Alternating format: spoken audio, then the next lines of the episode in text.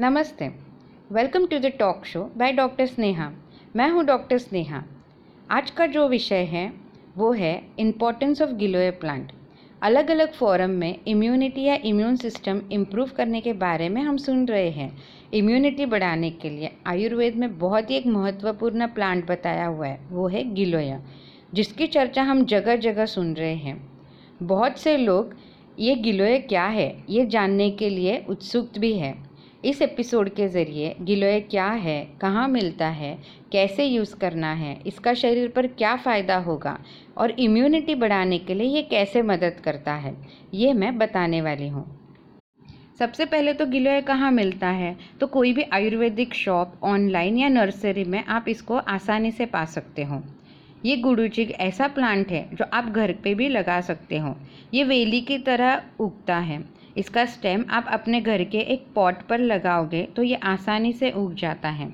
अगर आपके पास खेती हो और खेती में अगर आपका नीम का पेड़ हो तो इसके नज़दीक आप गिलोय का स्टेम लगा दें। ये कुंडलाकार नीम के पेड़ पर चढ़ जाता है और ये बहुत ही गुणकारी साबित होता है। क्योंकि गिलोय की बेल जिस पेड़ पर चढ़ती है, उसका गुण अपने में संभाल लेती है। तो नीम ये बहुत ही उत्तम साबित होता है। गिलोय में एंटीपायरेटिक प्रॉपर्टी होने के कारण बुखार होने पर गिलोय सेवन करने की सलाह दी जाती है। ये गुरुजी का लैटिन हेम है, टीनोस्पुरा कॉर्डिफोलिया हिंदी में इसे गिलोय और मराठी में गुलवेल बोलते हैं। गिलोय का अमृत के नाम से भी जाना जाता है। गिलोय के अंदर बेरबेरिन गिलियन केमिकल कंपोजिशन पाए जाते हैं। इसके स्टेम में स्टार्च होता है, इसलिए इसे गुड़ुची सत्व के रूप में निकाला जाता है। गिलोय गुरु और स्निग्ध गुण वाला होता है। इसका टेस्ट तिक्त कषाय यानी बिटर टेस्ट होता है। इसका विपाक मधुर और वीर्य उष्ण होता है। ये सब आयुर्वेद में बताया हुआ है। इसलिए इसके गुणों के कारण गिलोय इम्यून बूस्ट करने के लिए बहुत ही मदद करता है। गिलोय का कौन सा पार्ट ले?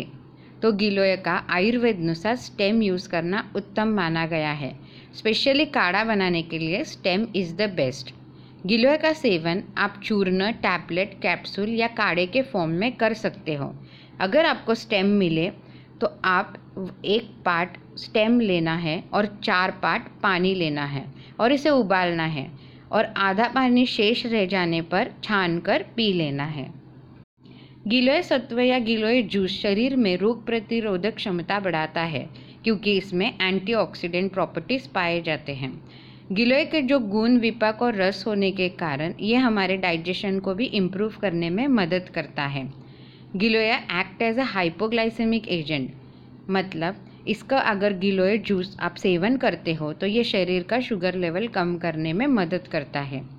गिलोय में एंटी इन्फ्लेमेटरी और एंटीऑक्सीडेंट प्रॉपर्टी होने के कारण ये हमारे रेस्पिरेटरी प्रॉब्लम्स को भी दूर करने में मदद करता है।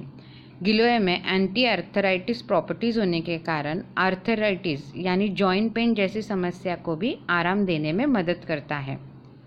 गिलोय के अंदर एंटी एजिंग प्रॉपर्टीज़ भी पाए जाते हैं। इसीलिए फाइन रिंकल्स भी हो तो वो कम होने में मदद होती है।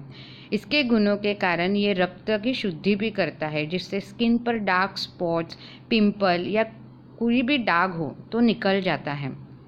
गिलोया अपने स्किन को ग्लोइंग बनाने में मदद करता है।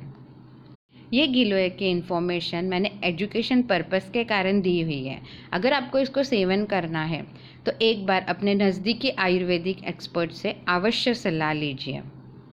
गिलोय अवेलेबल अगर आपको कराना हो तो हमारे पंचगव्य चिकित्सालय में ये अवेलेबल है।